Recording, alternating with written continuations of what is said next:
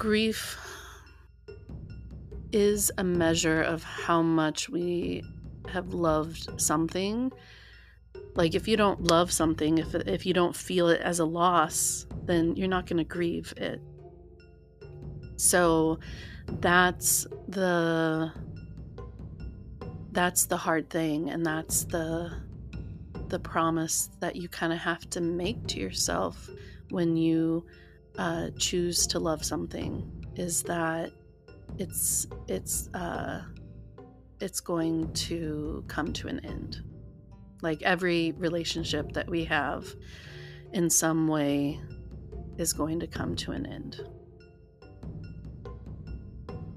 Greetings and welcome to the Inside Community Podcast. I'm your host, Rebecca Mesritz. I'm not sure where in the world you might be listening to this podcast right now, but here in Southern Oregon, we are entering the fall, a season that always seems to come so abruptly. We move suddenly from those long, hot, lazy days into suddenly cooler, darker mornings, leaves changing color, and that brilliant crispness in the air. Like so many, autumn is my favorite season Yet it's one that really symbolizes in so many visible and visceral ways the end of life cycles. As the leaves change color and begin to fall, as we pull the final fruits and vegetables from our garden, as we witness new fungal fruiting in the form of mushrooms starting to pop up, we are reminded everywhere of dying and loss. For many, it is a season of grief or a time to reflect on the closing of chapters. So, in light of all this, or maybe I should say, in dark of all of this, I wanted to do an episode on death and dying in community. It is a topic of great interest to me personally, and I think something really important for communities to take a look at together. There's such an incredible opportunity for us to redesign the way we look at end of life care, death care, and grief that can be so much more healing and empowering than I think it has been in the mainstream world. We're going to do a few words from my amazing sponsors and then jump right into a beautiful, deep, and thought provoking conversation with death midwife and home funeral guide Angela Franklin. So stick around, we'll be right back.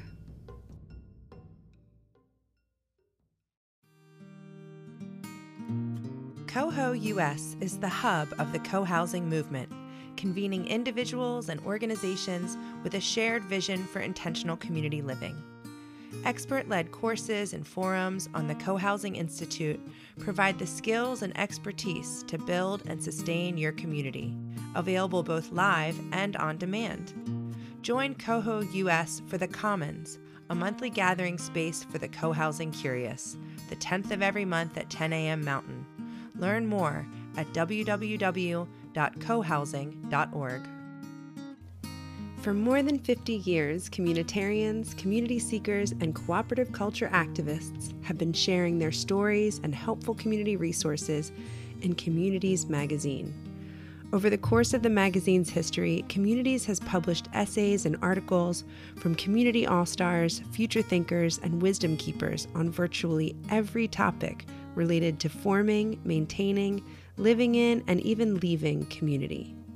You can gain access to all back issues in digital form, plus receive current print or digital issues by subscribing now at gen-us.net slash subscribe. A complete article index, community index, and issue theme list are all available online to help you find the inspiration you're looking for.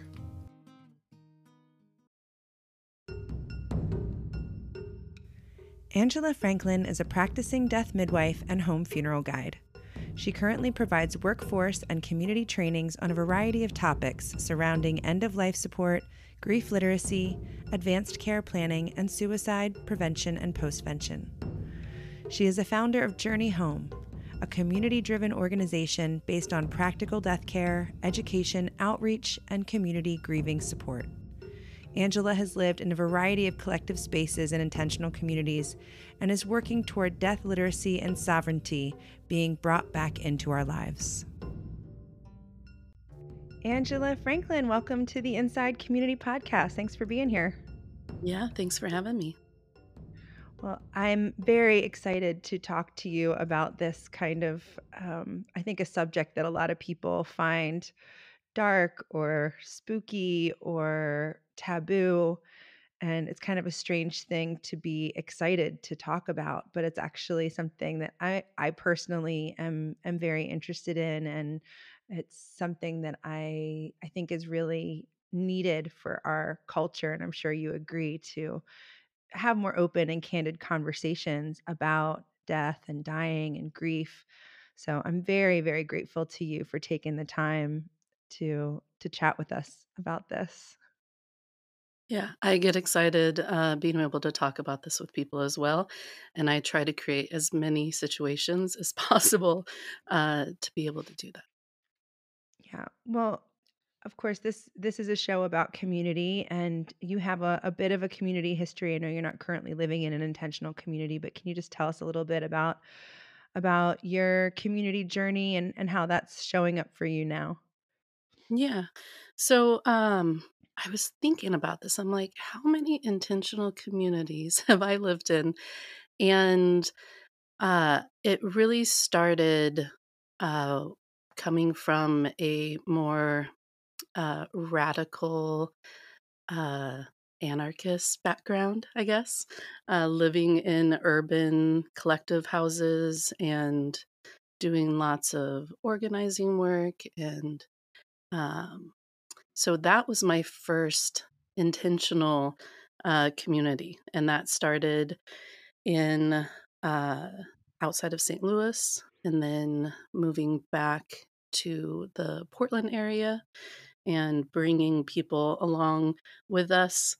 And then I and my husband and our two kids, uh, we decided that we wanted a shift. And so we found out about a intentional community in southern Oregon outside of Ashland, uh, uh, families living in a teepee community. And so we went and we uh, started into that lifestyle. And so uh, teepee Village uh, was where we first landed in our what was actually listed on the IC uh, website. So, um, so that was our experience. We lived there just sh- probably shy of two years, um, and so that was a a community of multiple families, um, one elder uh, at the time, and we had more children than we had adults in that community. And so we lived on the ground um, with the elements. And then when we left that community, then we uh, traveled for a long more in uh, a converted school bus and played music around the country and uh, did lots of other things. And we landed outside of the Ashland area in another rural little valley in the Illinois Valley uh, and found an amazing community. Uh, and we've been for four years now in. I was having the discussion with my husband last night, actually, and he's like, We live in an intentional community. And so, um, and I'm like, Yeah, but I don't feel like a lot of the people who currently live there feel like it's an intentional community. So I'll just uh, give you a little bit of background. So um, we live in a place called Sunstar, and it was started as an intentional community uh, in the mid 70s.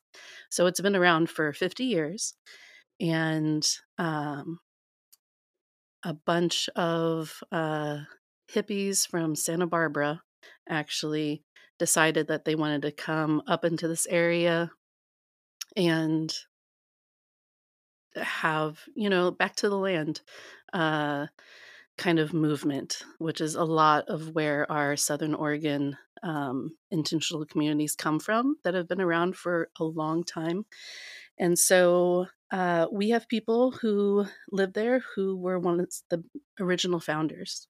Um, but it's grown from that really uh, interdependent and communal feeling to more of we all share land we come together for quarterly meetings um, we have a shared uh, you know vision of how we want to live.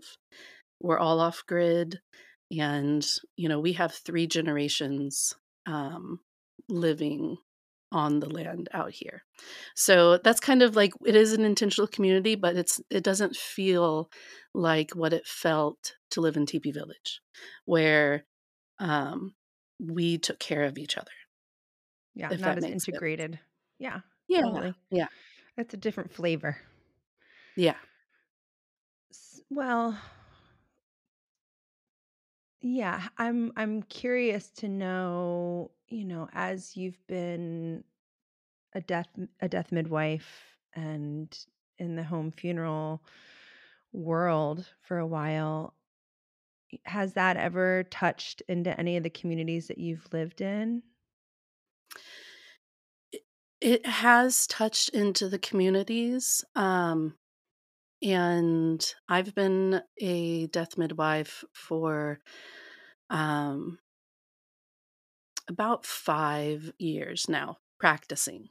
Um, you know, I was studying and really interested in things before that, but I had, we had a death in our community that kind of threw us into the forefront um, and it kind of dropped myself and my husband, who also is a death midwife, into that role. So, up until that point, a lot of it was looking back and seeing how um, how this could have been utilized in those other settings, mm-hmm. and um, and we can go into that more um, later on. I'm sure we'll touch into that. So, why is it important to think about death in times when it doesn't feel like, you know, when no one's actively dying? Well, we're all actively dying all the time. Right now, fair, you and I are fair. dying. Yeah. Um, this is a question that I uh, deal with a lot. And when we talk about death, you know, there's two types of death there's expected death, and then there's unexpected death. And oftentimes, when we have unexpected deaths, those are the hardest ones to um, come to terms with and to support each other in.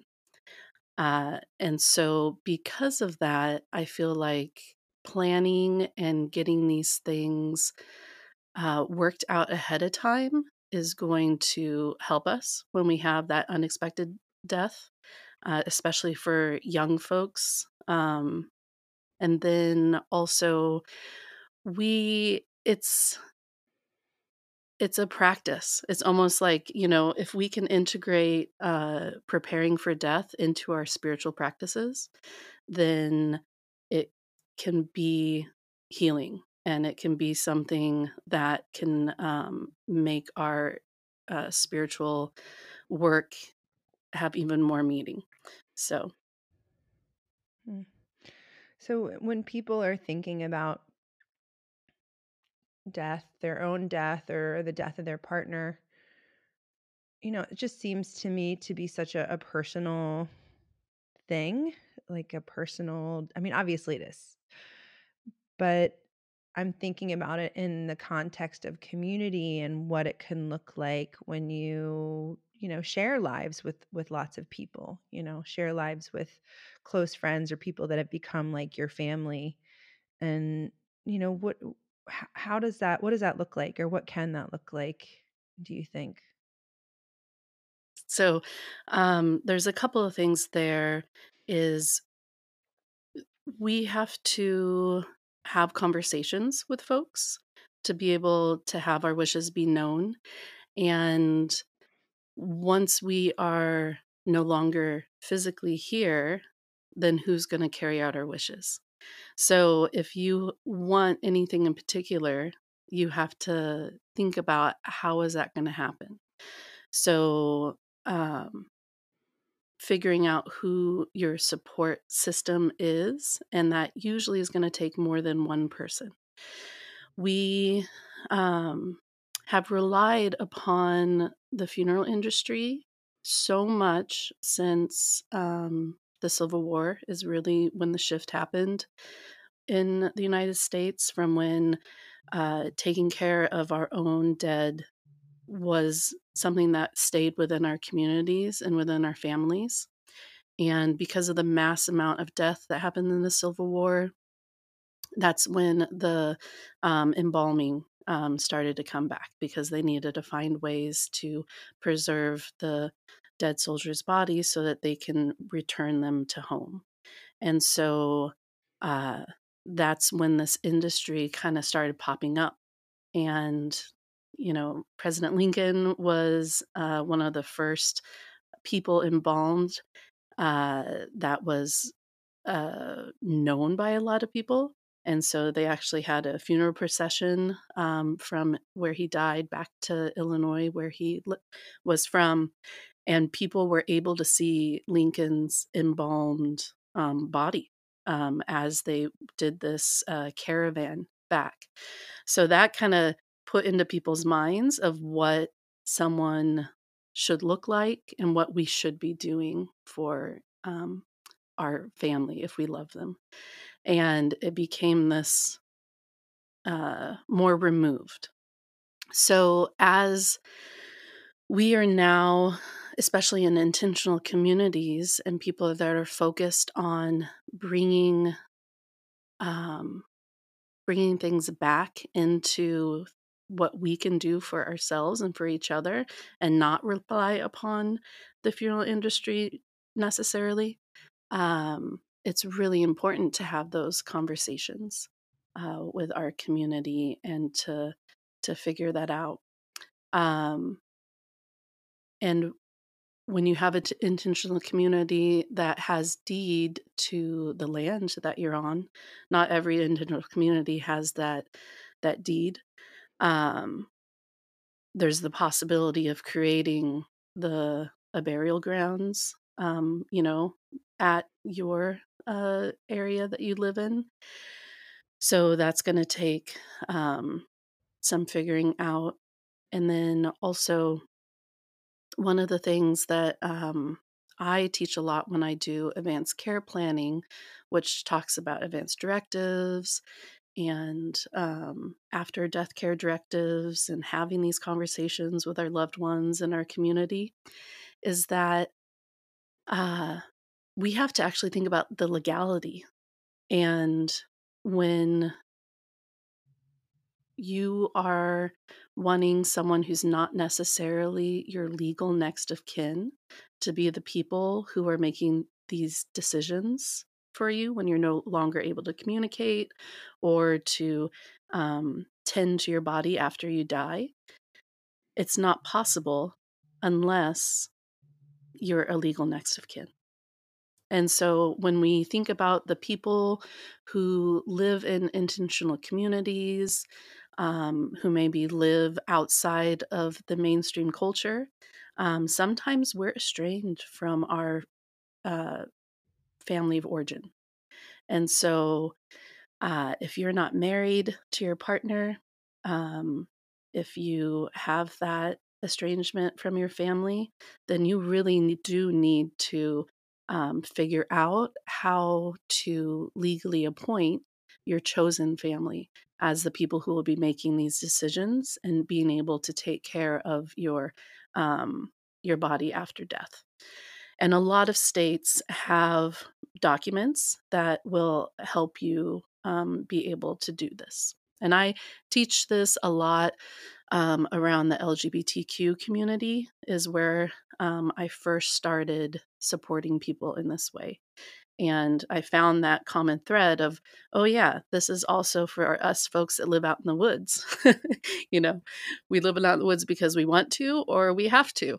So, um, yeah, that was long winded. Mm. no, that's, I mean, there's so many threads that I want to, that I want to follow and, and tease out.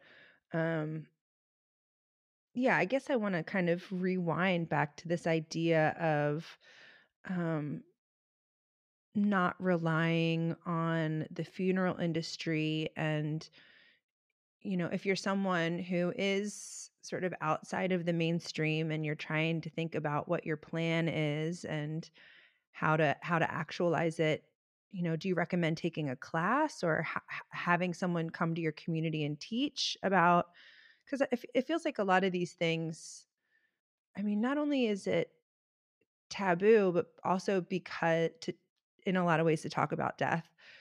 It's kind of dark. People don't even really want to think about it. And then it seems like when you want to start looking for like what your options are, it's the funeral industry. and that's that's a, it's difficult to find other empowering resources. So how do you recommend communities or individuals just get empowered around how to create their their wishes how to ask people for hey would you would you be in my death support system if you don't have like a defined you know partner or something like that like how do you how do you start to get that support to create a good death plan yeah. I think the very first thing that you can do, we have an amazing resource, and it's called the National Home Funeral Alliance. And I'm a member of it. Um, it is a collection of folks all over the country. And um, we actually just put out a, uh, a home funeral resource guidebook. And it is so thick and so amazing. and um, and it's available. So that is something that I would love people to do is to go and check out that website. Um, and then there's ways to connect with people in community chats, uh, different workshops. And then also um, getting involved in different uh, community connection events around death and dying, like finding your closest death cafe. Um, there's so many. What's a death cafe? Yeah, a death cafe. I actually did one last night. So, um, a death cafe is something that was started uh, in the in the UK and it's an international movement. And basically it's a group led discussion about everything surrounding death and dying. So there's no, you know, agenda. Uh, people just come together, um, often drinking tea and coffee and uh, eating, you know, sweet treats, and just having a open discussion of whatever comes to mind. So it's really kind of great. Stream of consciousness sometimes, depending on who's there, is uh, it can be a completely different experience from one death ca- cafe to another.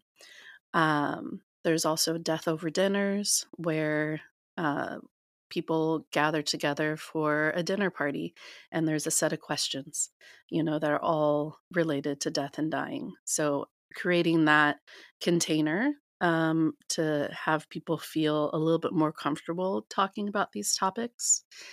And then there's also different things like um, the death deck, which is uh, a a death or a card deck that has you know multiple choice questions around death and dying and then also some um, open questions and so you can bring a group of people together and everyone pull a card and you answer that and so what i find is that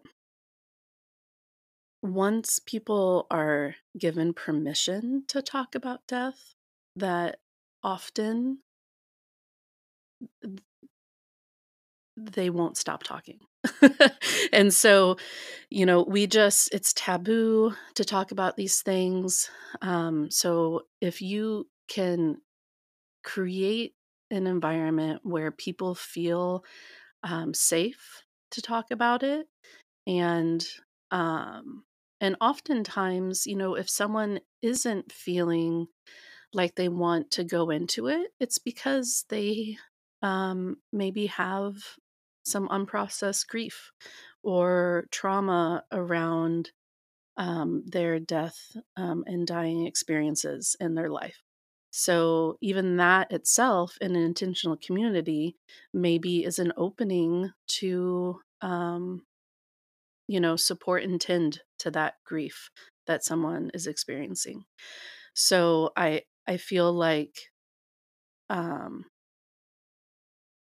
it's a it's a great opening and if we come at it as um, exploration and as a little bit of an exciting thing that we can do for each other then it's not as dark. Um, you know when we have a loss um,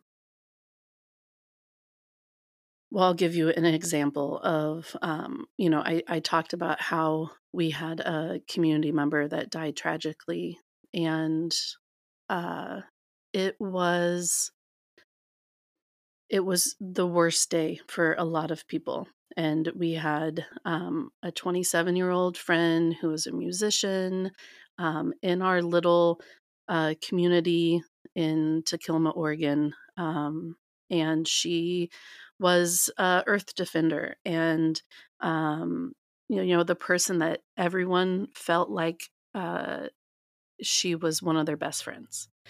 And so when she died, uh, we just didn't know like what to do.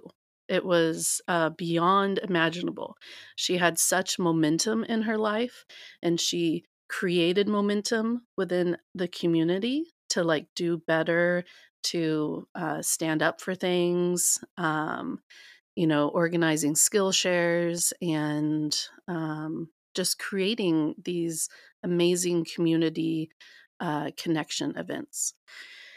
And when her mother uh, came, flew in um, after she had died, you know, she wanted to cremate her.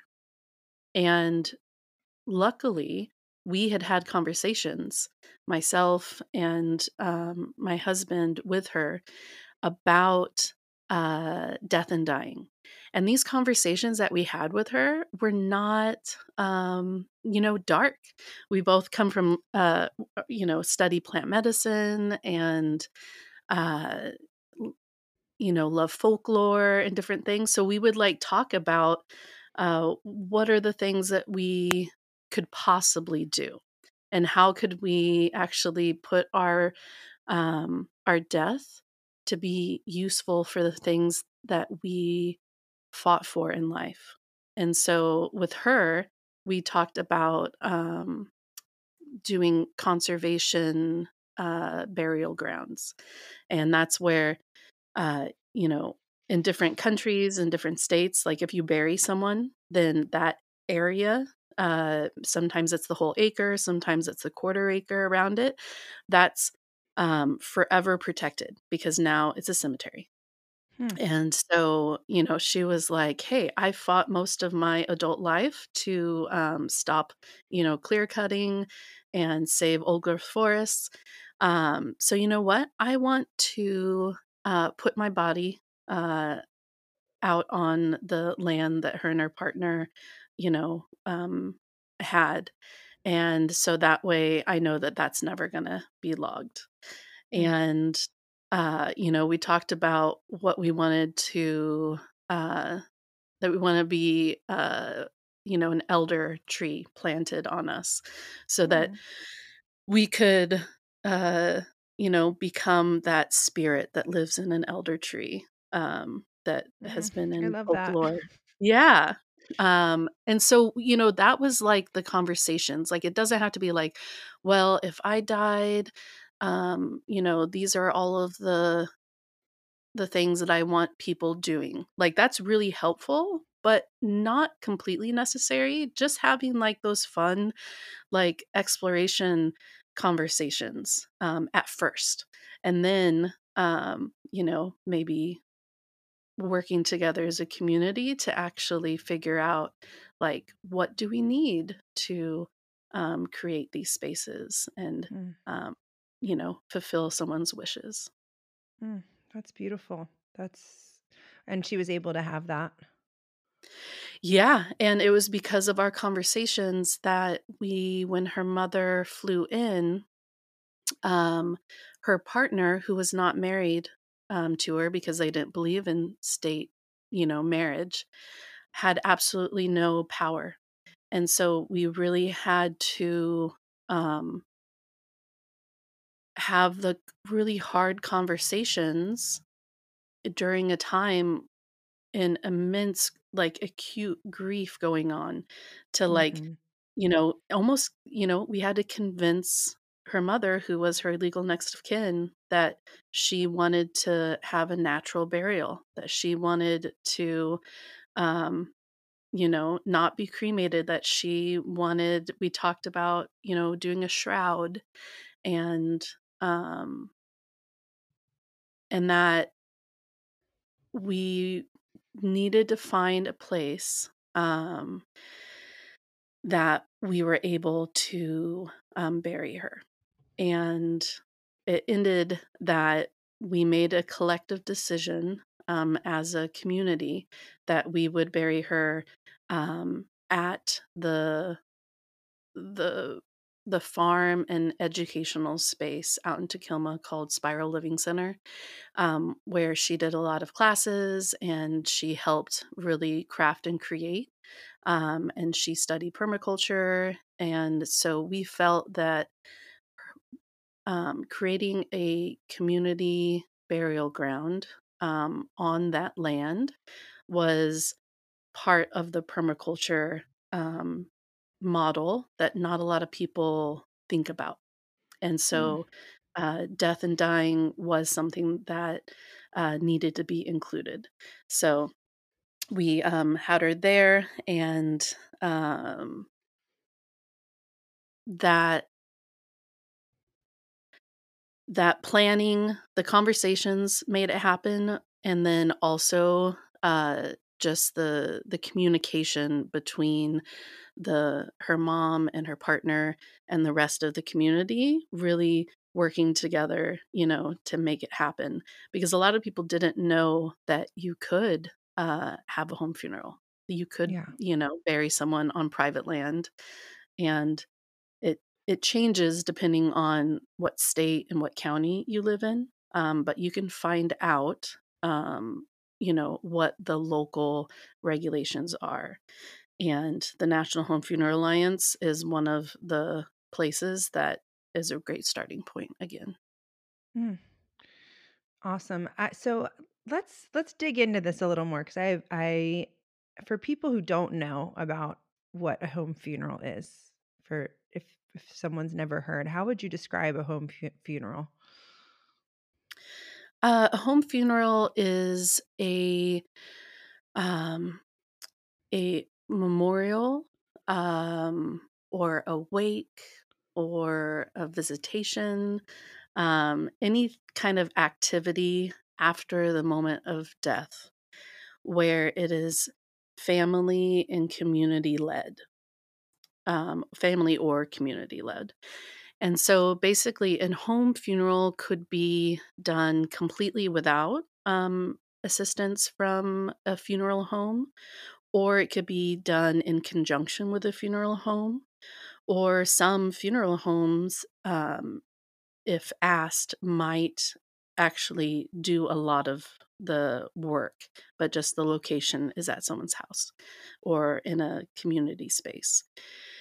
Um, but a lot of times when I talk about home funerals, it's more of that um, community led. So, um, understanding how to, um, you know, keep a body in a way that is um, uh, up to regulations. So that's a different thing. So it, depending on um, your state and your uh, your county and the cemetery and mortuary regulations that are taking place, um, you have to refrigerate, you know, a body after a certain amount of time, and that refrigeration can look like uh, dry ice or techni ice, which is a little bit less um, of an ordeal to you know to handle.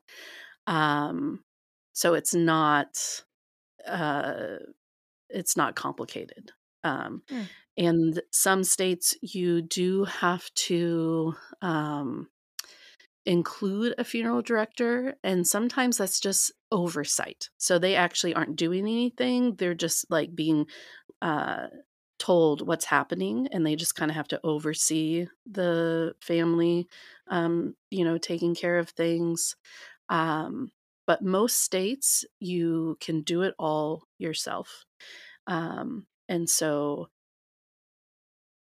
there's there's a lot of possibility in a home funeral to where it could be this really long um you know organized thing that has so many different you know things of well we're gonna have, we're gonna have three days of um, a person being laid out in honor you know shrouded or in a casket and people can come and you know visit and uh, say their goodbyes and have time to process. And then that person then gets picked up by a funeral home and taken and whatever you want to do cremation or burial or whatnot uh, at that time if it's a home funeral then that body would then be buried wherever the private you know um, burial space is at um, or another thing that I do that is uh, it is a home funeral, but I call it a fare thee well ceremony. So not everyone has the capacity or the privilege to be able to do a home funeral. Um, but there is a space of time between the point of death and maybe the couple of hours um, before a funeral home comes to retrieve a body. So even if you don't have the ability to really do um, a larger home funeral, you can still do some activities together um, after the moment of death. And so, and that can look like, um, you know, washing a body, doing a blessing, um, just having that intentional space that has um, some sort of ceremonial component to it so that we can start um, engaging with what just happened.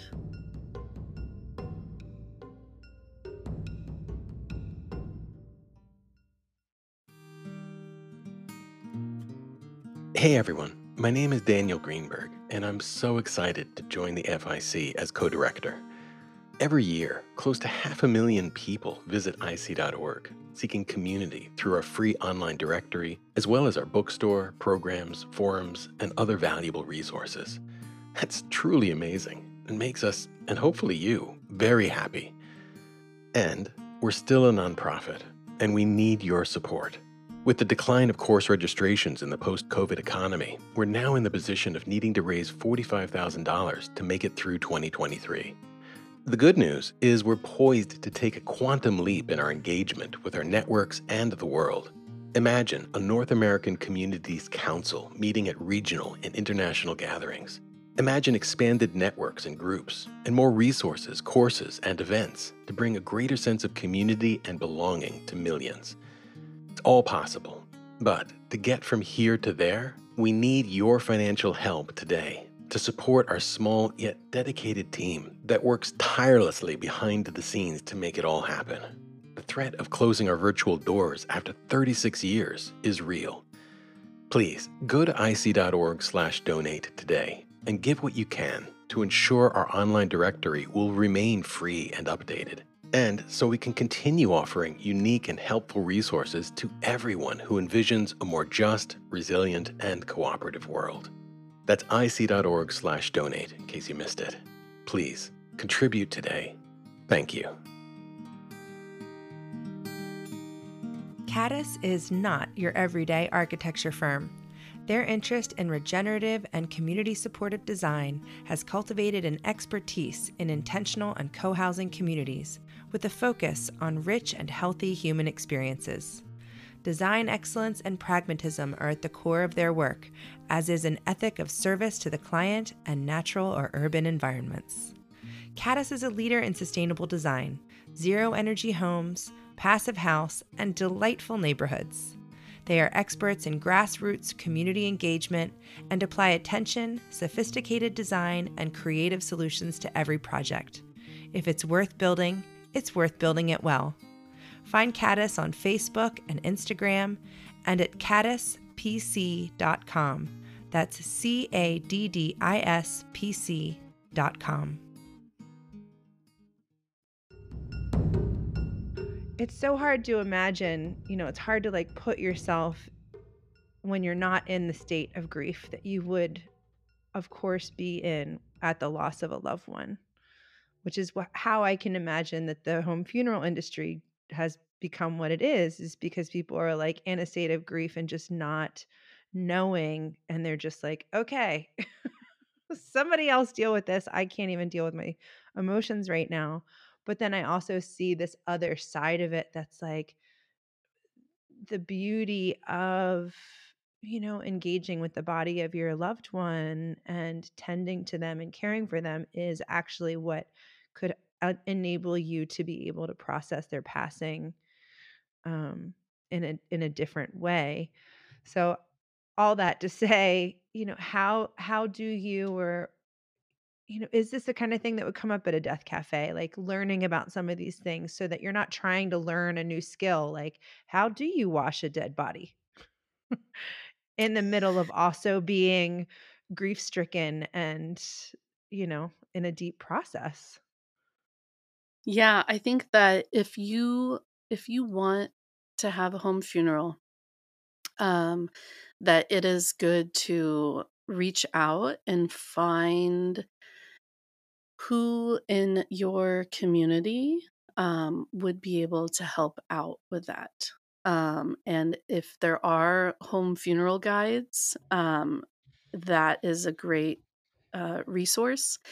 And I think that end of life doulas um, or death midwives, death doulas, there's lots of different names that, you know, kind of talk about the same role. Um, finding your local uh, death doula will maybe be able to connect you to um, home funeral resources because it's not that every end of life doula um, is a home funeral guide, but oftentimes those trainings that we go through will touch upon home funerals. And um, because end of life doulas are working to support families, um, you know, in non medical ways. And uh, oftentimes doing after death care is uh, touched upon but like I said, not every death doula feels comfortable um, doing any of the after death care, you know, type things. So, um, so what does a death what does a death doula do, or a death midwife? Yeah, so uh, a death doula, death midwife, um, what they do is provide the non medical support to an individual, a family, or a community um, when someone is uh, is dying, and so um, I I call myself a death midwife because I was trained um, through Sacred Crossings in the art of death midwifery, and that's through Olivia Bareham um, down in LA, and so that was the term that was being used because we were trained to start supporting people before a diagnosis was even there. So we were um, just working with people with death anxiety all the way through a diagnosis, through end of life, and then after death. And then we also um, were trained on home funerals and being uh, celebrant, life celebrants. Um, and so, because of that, we use the term death midwife because it was such a, a broad spectrum of things that we did. Um, so, in that sense, the possibilities of what a death midwife or an end of life doula could do is anywhere from a bedside presence um, to educating the individual or the family on what to expect when someone is dying, of what active dying looks like, um, giving spiritual support, uh, doing advanced care planning. So, helping people fill out um, or understand what an advanced directive is, what a um, a POLST is, which is the portable orders for life sustaining treatment. Um, you know, and also used kind of as the DNR, do not resuscitate. Um, being a liaison between the family and the person and the hospice care team, and like really identifying the gaps um, and addressing those. And Hmm. then organizing the community and the friends to help support the family or the caregivers because hospice doesn't provide 24 7 caregiving. They provide 24 7 support, but not an actual physical presence to be there. Um, and then also, um, I'm trying to think. There's there's so much. It's kind of like a, a, wheel spoke, you know, where you have like the end of life doula, and you have like these like 20 different things that we could possibly do for someone. And some end of life doulas only feel comfortable um, or they feel passionate about a handful of them, you know. So you really do have to. Um, talk with an end of life doula and ask them like what what are the things that you are um, what are your services that you offer and see if they f- are a good fit with what your needs are Hmm. Yeah, I could I could see a real benefit to a community or a you know cooperative group, collaborative group being to start to host these conversations and start getting some ideas about like what your values are, what kind of I mean even if everybody doesn't have the same ideas about what they want how they want their body handled or what they want their services to look like just sort of identifying on a broader level, like having the conversation, starting to make the wishes known, and then sort of as you said, engaging with people, uh, service providers, and and having some of that relationship up front, so that again, in the time of need, you're not uh, all of a sudden trying to like interview people for for services when you're dealing with someone who's critically ill or or has even already passed. Um, yeah, it's beautiful. What what other what kinds of things do you think, you know, when they're cre- when people are creating a plan, what are some of the basic things? I mean, you've talked about who your who your support system, what your team looks like. Um, you've talked about wishes for your for your body, um, whether you want to be buried or cremated or a mushroom bag or whatever those things might be. What are some other things that people may or may not have considered about what they would want in their end of life plan? i think that the first thing that we need to do is to really have um, some personal exploration into what our experiences have been around death and dying and to go through maybe um, you know like a life review um, but instead a death review. And so to really spend time thinking about you know what was the very first death that you ever experienced um, what did you learn from that death uh, was there anything that you were not stoked on? Was there anything that you really um, thought was beautiful?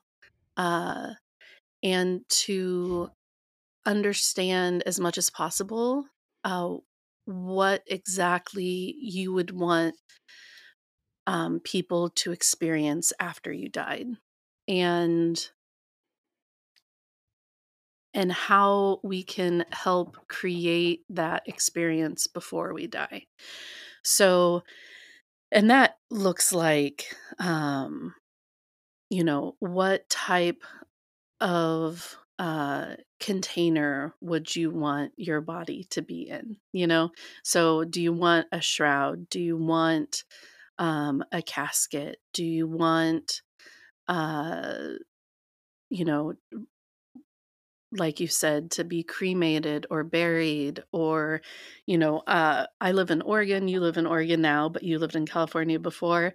Um, you know, what are the th- what are the things that are possible?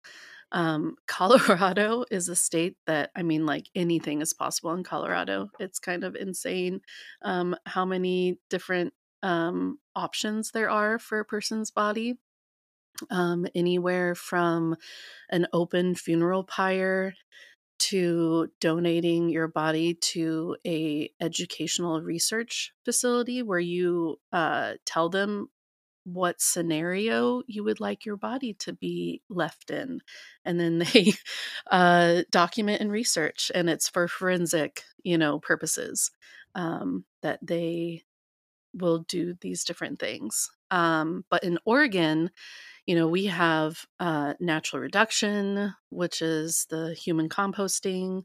We have aquamation. Um, and hmm. aquamation, is that like burial at sea or what is that? No, so we do have fa- full body burials at sea as well. Um, aquamation is something that um, there is a vessel um, that your body goes into and there is warm water and lye and a little bit of agitation and it actually breaks down the body um, and so uh, this is a process that has you know we talk about cremains so there is something where they will the bones are left and so they pulverize the bones so you can get that um, those remains just like cremains with the ashes back to be able to spread. And this is a process that a lot of our um, animal shelters and veterinarians utilize um, for animal bodies. Um, but it's also something that is offered for humans as well. Hmm. Um, and so that is a possibility. And um, yeah, so just like un- figuring out what is all possible and then deciding what you feel most aligned with. And um, I talk a lot about um, death sovereignty and death literacy and death readiness. And these are all things that, um, as a community, we can kind of work on together to figure out like what is our knowledge of these topics and to you know ask the questions and um see yeah what I would just, yeah, come together around a hearth, around, you know, whatever thing, and just start introducing these ideas um, because it's going to take a li- planning. And um yeah. Hmm. so you know you talked about something earlier about sort of all of the the different trainings that you received becoming a, a death midwife and a, a topic of great interest of mine is is rites of passage. And Eh, the real opportunity if folks choose to take an empowered stance around their around their death to treat this final rite as a yeah a real moment of i mean i guess you're not really coming into yourself you're sort of exiting yourself at that point but like what the possibility of death as a rite of passage can be and I'm curious about what your thoughts might be on that and um, yeah what what people might be able to sort of look forward to in in their own dying experience Yeah. Um, I think death is, you know, definitely a um, a rite of passage. You know, just like being birthed, um, you. It's not a. Um, it's not something that just happens. Like there, there is a labor to it. You, your body is working on it, and um, I think that per I mean, I don't know what happens at death. I don't know what happens after death. Um, it is the the greatest mystery that no one, you know, can really answer for us. And I think that that is the the ultimate um the ultimate thing that we can work towards is being okay and honoring the mystery. And so um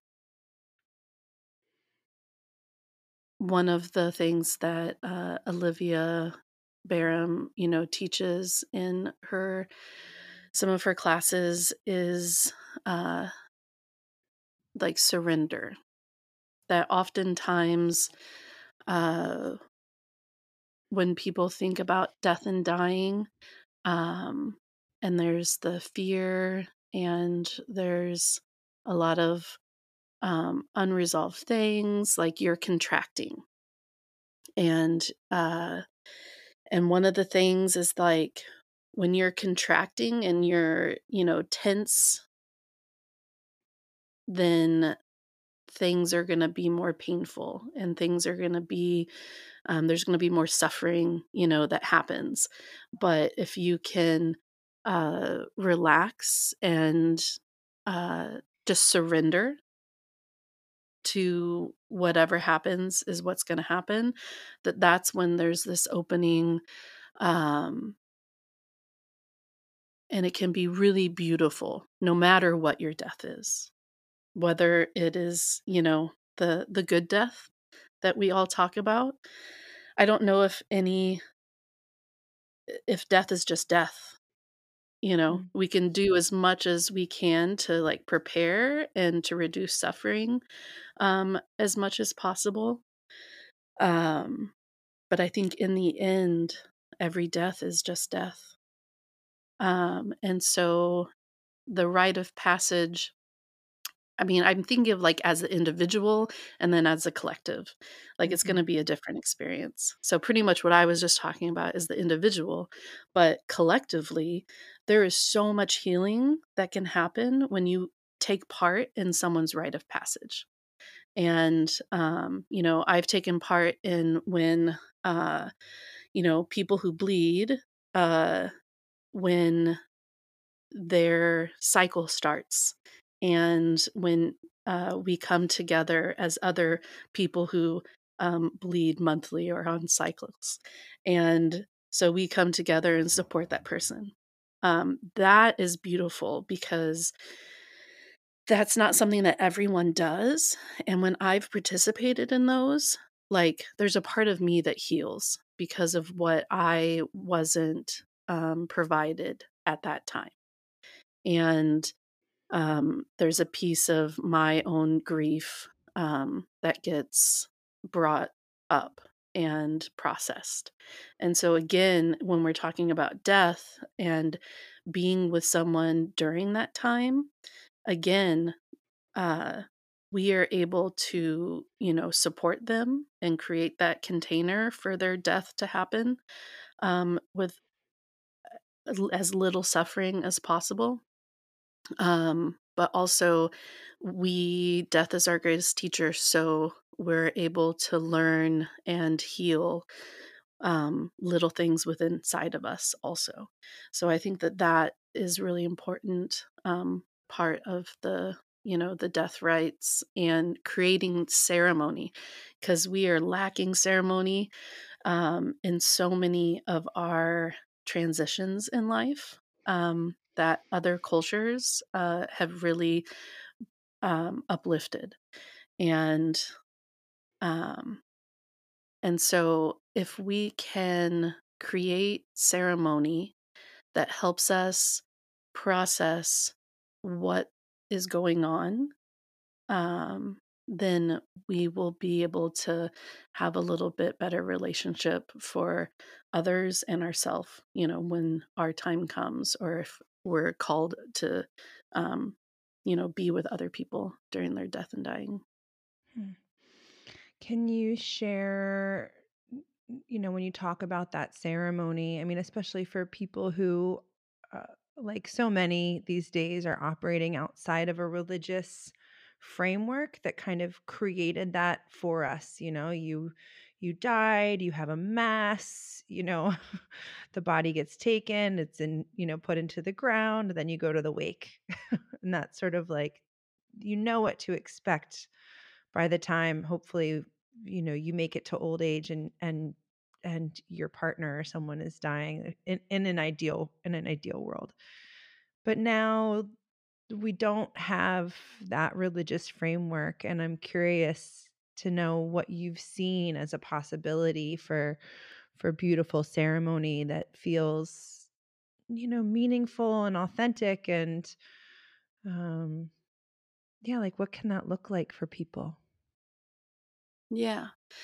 Um, well, I want to first touch upon, you know, that idea that we're less religious um, of, uh, I guess, the younger generation. It seems like we're less religious, um, and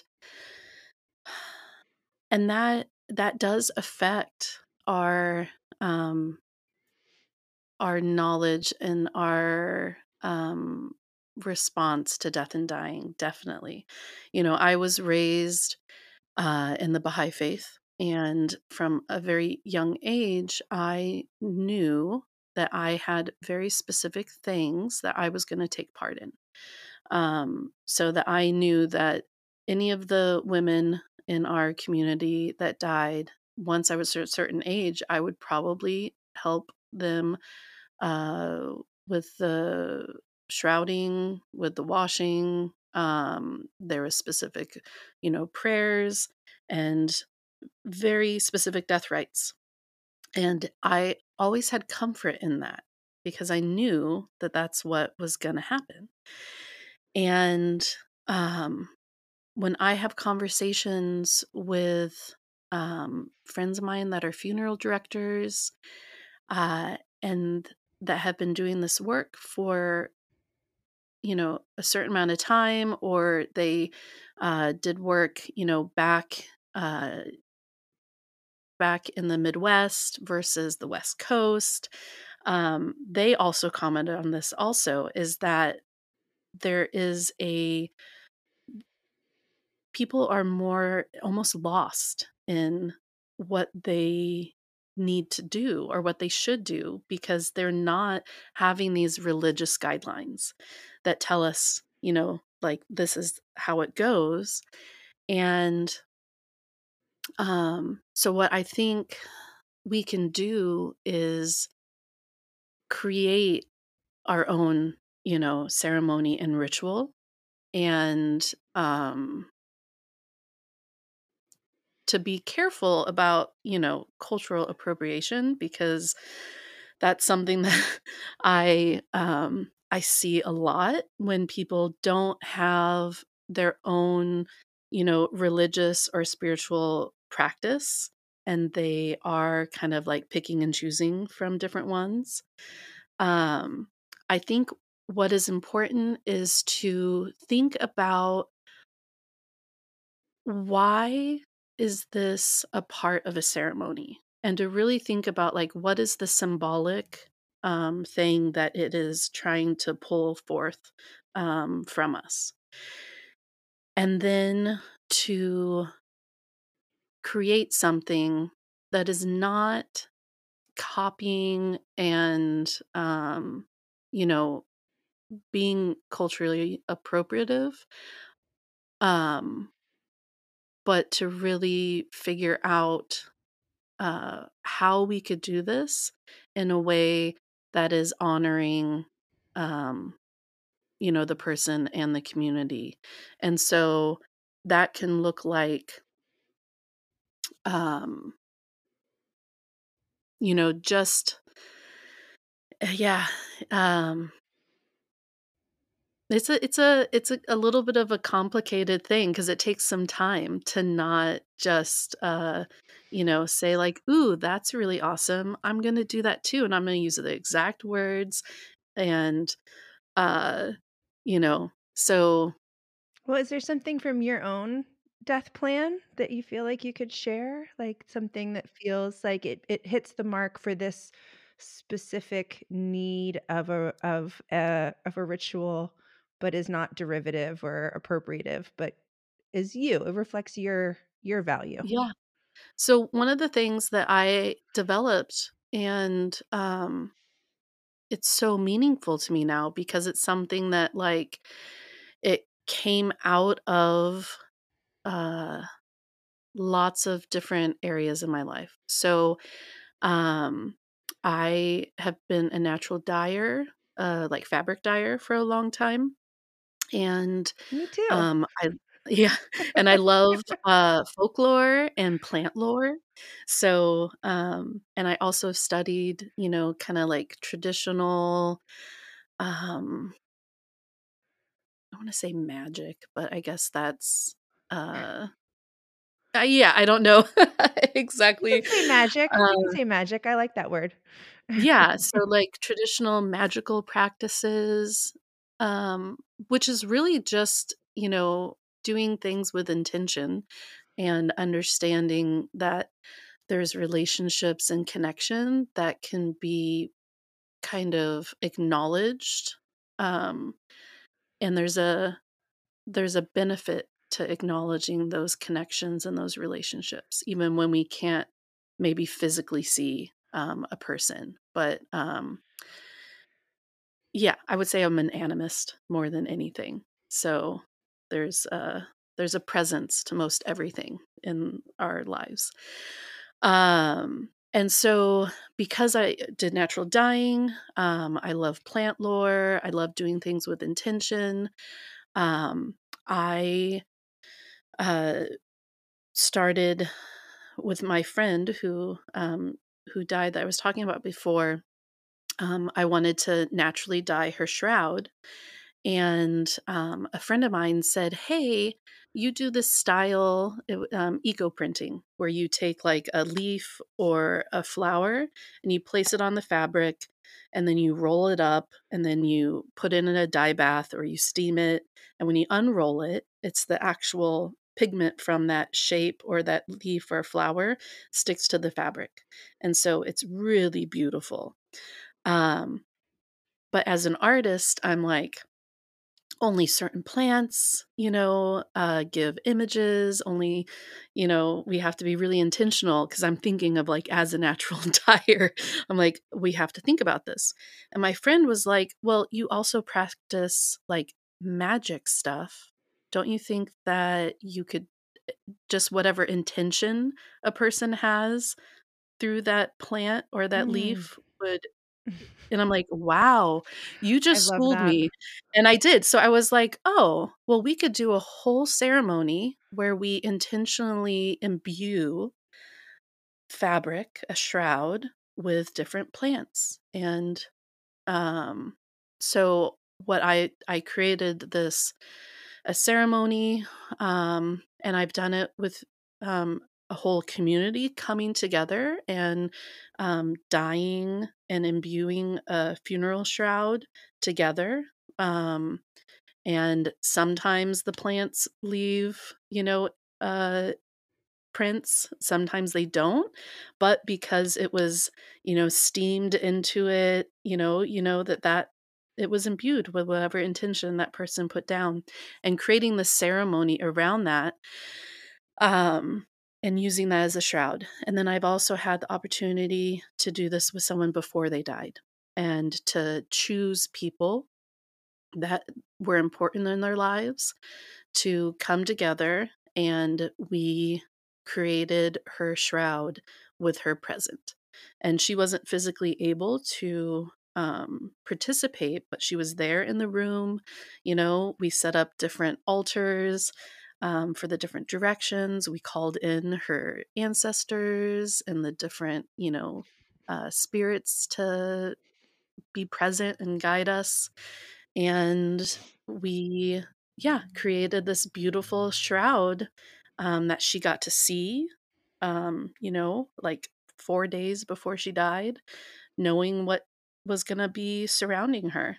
Mm. Um, and so, so beautiful. so yeah. Beautiful. And so that was beautiful. And then also, um, the washing and blessing ceremony has been so beautiful because it's something that even people who are like really freaked out about the idea they they're able to do this and i've had people that before the death i kind of go over with them like okay this is what your mom or your husband kind of said that they wanted so let's talk about what it's going to look like after this person you know dies and we're going to do a, a washing. It doesn't have to be like a really like you know, it's sometimes it's more symbolic than actually cleaning someone.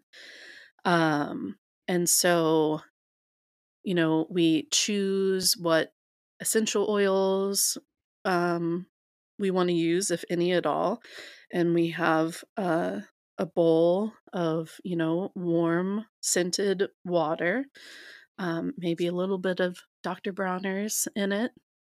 Um, and we write a blessing. And so this is something that um, I think I've done with every almost every single person that I've supported in a home funeral. Um, and so we talk about, you know, starting at the head, like we want to thank the person, their you know their head the source of their dreams and um, and intellect and memory and then you you know kind of comb the hair and wash the face and we talk about the eyes and the mouth that brought um, you know, speech and loving words. And we worked down the body to the hands, which held us. And, you know, so you were acknowledging and doing a blessing for every part of the body and relating it to what that person did in life, what they gave us, what they're leaving behind. And so that ceremony, you know, serves practically to, you know, maybe wash away some of the stuff that kind of collects during someone's um, last dying days.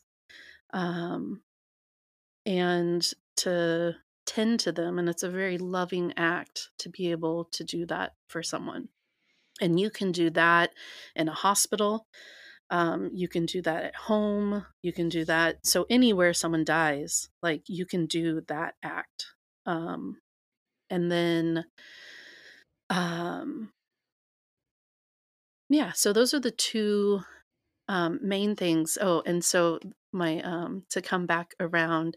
So I've had these family members who were like super freaked out and they're like I I don't know if I'm going to be able to do this. I know that they want me to do this, but I don't know. And so a lot of times what I'll say is, well, you know, I'm here if you can't do it. You know, like I'll step in, you know, and help you out. But um but they really want you to do it. So you just give it a shot and I've had people who were so scared just step forward and they they're a different person after they've experienced this. And I've had people that were um that had been traumatized by death in the past and had this like experience and this thought of like how broken and horrible it was going to be. And they questioned, like, why do I not feel so destroyed? And they're like, I think it's because I took part in these things after they died. Like it helps, it gives your body something to do to process the grief. And we like it transmutes the grief into whatever, you know? Um, and so even, you know, the folks that are like, this was the worst and best day of my life. The Hmm. worst day to like wash my daughter's body. Um, but also the best day because I was able to wash my daughter's body. Um, Ugh. yeah, I don't know. It's just like it's such a beautiful opportunity that we gave away. And we we didn't have a choice of giving it away us. It really was, you know, our grandparents, um, you know, and great grandparents' generation where it was a a cultural shift. And um and I think that there's a lot of people who are understanding the benefit of bringing it back into our um into our lives. Yeah. Yeah, reclaiming and remembering. Yeah. I, I mean, I'll say uh, since studying ritual in grad school, I really went down a rabbit hole in that and started to learn about home funerals and what the possibilities were. And I knew, like, in my bones from that moment that that was at least for my for my for my own death and for my body and what I would hope to be able to offer to my closest loved ones, my husband or you know, whoever else might call um that that was something that I would hope to be able to offer to them as well and yeah, just bringing that home. You know, I love I love what you were saying earlier about your friend and just the idea of permaculture and how you know that you know death is a part of the cycle and we've as a culture we try we've tried for many centuries to take the low the base things out of our life. The trash goes somewhere else the death and dying goes somewhere else like all of those things that are associated with decay in the end become separated from our experience. And there's just such a beauty to reintegrating them so that we can honor that process as actually life-giving. You know and that without those closures we don't get to have the new openings. So such a such a beautiful work you get to do in the world. Mm. I'm i, I would like to talk a little bit before we wrap up about about grief and grief rituals and you know after the after someone has passed um how communities how people can begin to relate to their own mourning process and i know sometimes grief rituals happen for people who've died years ago who were not properly mourned but i'm curious to know what your thoughts are on on grief and how communities can be with their grief in a way that feels constructive if that's even possible healing Mhm. hopefully Yeah. Um, grief is something that we have never been taught how to do because grief is um, something that you have to. Uh, it's an expression. It's an action, uh, and it's something that is. Uh, there's a sacredness to it, and you know, grief is a measure of how much we have loved something. Like if you don't love something, if if you don't feel it as a loss, then you're not going to grieve it. So that's the that's the hard thing and that's the the promise that you kind of have to make to yourself when you uh, choose to love something is that it's it's uh it's going to come to an end. Like every relationship that we have in some way is going to come to an end. And so um we don't understand what grief is and how to support each other because we are a culture of fixers and grief is not something to be fixed. Uh, grief is something that needs to be experienced so that we can process what our new relationship is with that thing that we lost. Um, and so, really being able to um, be compassionate with someone is really important. Um, and to understand that uh, the best thing that you can do when someone is grieving is to validate what they're feeling. you know, there's no right or wrong way to grieve. And we have this idea of, um, you know, the stages of grief, uh, Kubler Ross, and that, uh, you know, you have the first stage, second stage, third stage, and then there's, you know, you know, up to seven to nine different stages that people have identified and we feel like oh so this is what you're supposed to do this first this next and that and it's not true. You know when you think about grief you can visit different stages at different times at the same time you can go back to one you can skip ones like everything is possible when someone grieves. It is a chaotic uh mess uh you know it can be and so to understand that uh, we have to feel our feelings because when we don't feel our feelings, if we're not allowed to feel our feelings, then that's when we get stuck.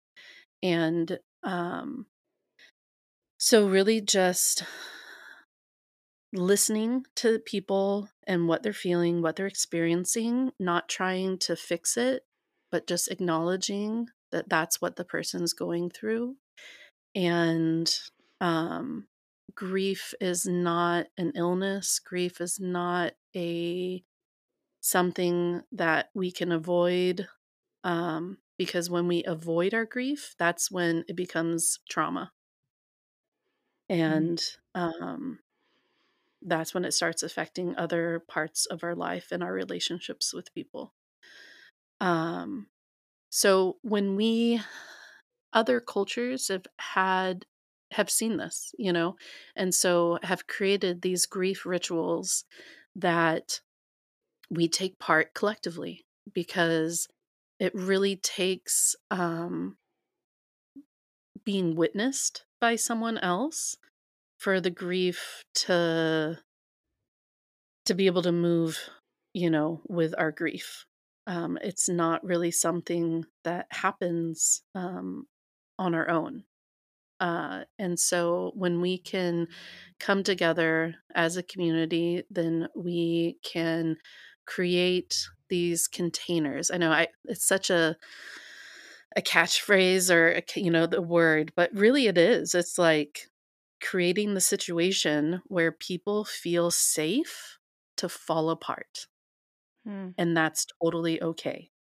So, grief rituals typically, you know, acknowledge what the loss is, give space for people to speak whatever loss. And when we talk about grief and loss, it's more than just a physical death. we have so many other deaths throughout our entire lives and we don't acknowledge them. And that's what the rites of passage, coming back to that. So, rites of passage are acknowledging the transitions in our life. And, you know, there's some really big ones, you know, so like when we, like I said, when we, uh, when uh, people start bleeding, uh, when people get, uh, you know, married or have children, or, um, you know, when someone retires, you know, like those are all, uh, you know, different transitions. But then also things like uh, changes in our roles, and our identity, you know, that can be uh, a transition that has loss attached to it that we need to acknowledge and just process what that um, that is. And so, not to fix, not to get over it, but just to reconcile, have that reconciliation um, is kind of the the goal. Mm. Um, and some really great people that go into this. Um, I mean, Francis Weller, um, The Wild Edge of Sorrow is a book that he wrote, and he talks about, um, you know, uh, community grief rituals and coming together as the village and holding space for each other. Um, I, I've learned a lot, and I found his writings have been really beneficial for people that I've supported and for myself. Um, you know, uh, Amy Wright Glenn um, with the Birth, Death, and Breath Institute is another person who talks about. Um, her book is actually called Holding Space, and um, you know talks about uh, how we can show up for people around death and dying and grief. Um,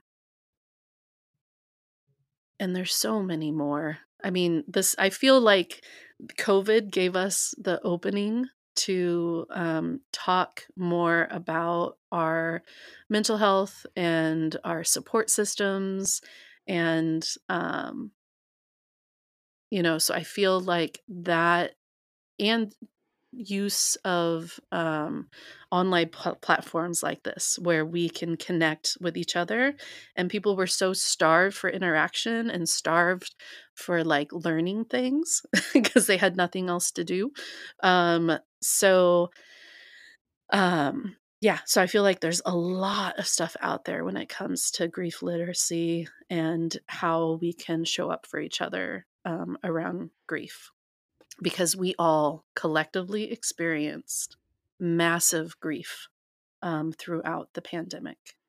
Um, and there's a lot that we can learn, um, and a lot of people offering things right now. Hmm. I feel like we've covered so much ground here. it's been really, really good. Do you have any final things you want to throw in for people to take with them as they start to to think about this sort of deep, uh, very personal subject? Yeah, I think just, you know, meditating and really exploring what you want your death to look like? And what gift you can give to those who love you after you die? Because it's a gift to create the space for them to mourn and grieve your death. Um but it's also a gift to do the pre-planning that needs to happen because you then are creating less of a burden on someone when they are deep in their grief. And so the more that we can do ahead of time, the less the people that are still around, you know, have to do. And there is a lot of beauty in letting people know, you know, um, what songs you would like to, you know, be played or asking people in your life to, you know, sing a certain song or everyone sing a song together. Um, you know, talking about what uh, what other um, elements of ceremony um, you would want would be good. And then also, um, if you don't want anything, that's completely fine. What can be traumatic for people is not necessarily not having ceremony, not wanting people to be around, you know, at, while you have your last breath. The the trauma that can happen coming out of that is not letting people know why you chose those things. Mm. Mm-hmm. Um, I just at the Death Left Cafe last night, there was a person who came because um, he wasn't offered anything after his grandfather died. His grandfather didn't want anyone there when he took his last breath. And there was no conversations to understand why. And now this individual is going to take quite some time to understand and just be um to be I want to say to be okay, but that's kind of what's coming to my mind, but to um to just process what that means to him, you know? Um and at the same time, this is death being our teacher. Because even when things happen in a death that we do not like, we don't understand, we want it to be different, what we take away from that experience is going to inform what we do in our death. Mm-hmm. And so um, I would just love for people to practice and work on their dying before they're actually actively dying. And um yeah, cuz thinking about it is not inviting it in. I think that that's one of the things that people, you know, are scared of is like, well, if I talk about it, then is that me manifesting it? Mm. and I, you know, like when you talk about like uh you know, having sex is are you going to get pregnant? I've talked about winning the lottery a bunch of times, but I still have not won. yeah. So I think that the more we can normalize it, the more we can um, prepare for it, um, and support others, then the the more we're gonna it's gonna be healing. It could be healing, you know? Mm. Yeah. Beautiful, beautiful. Thank you so much, Angela Franklin. This has been really just such a heartwarming and opening conversation. So I just appreciate all your work in this field and for sharing your wisdom with us today. Yeah, thank you for having me. It was really amazing. Thank you so much for joining me for this conversation with Angela Franklin. I hope that you were able to take some of these words back to your community and your family and your world and use them to create some meaningful, potent, and practical plans for what your final days and death care might look like. Angela mentioned a lot of amazing resources, which I'm going to be linking to in the show notes. But I wanted to also mention that I reached out to the Death Deck. And for my podcast listeners, they're offering a 20% off coupon on their decks, which I highly recommend checking out. They are super cool. I'm going to have a link to that in the show notes, but if you want to just go there, you can use code INSIDE20 and get yours now. I'm also going to be linking to Angela's different projects that she's got going on. And if you're someone who lives in Northern California or Southern Oregon, she offers a lot of different courses, death cafes, intensives, and of course, her services in this region. In addition to the support from my sponsors, it's really you guys who make this podcast possible. So if you've gotten something out of this show, I would love your help in promoting it, getting it out there in the world.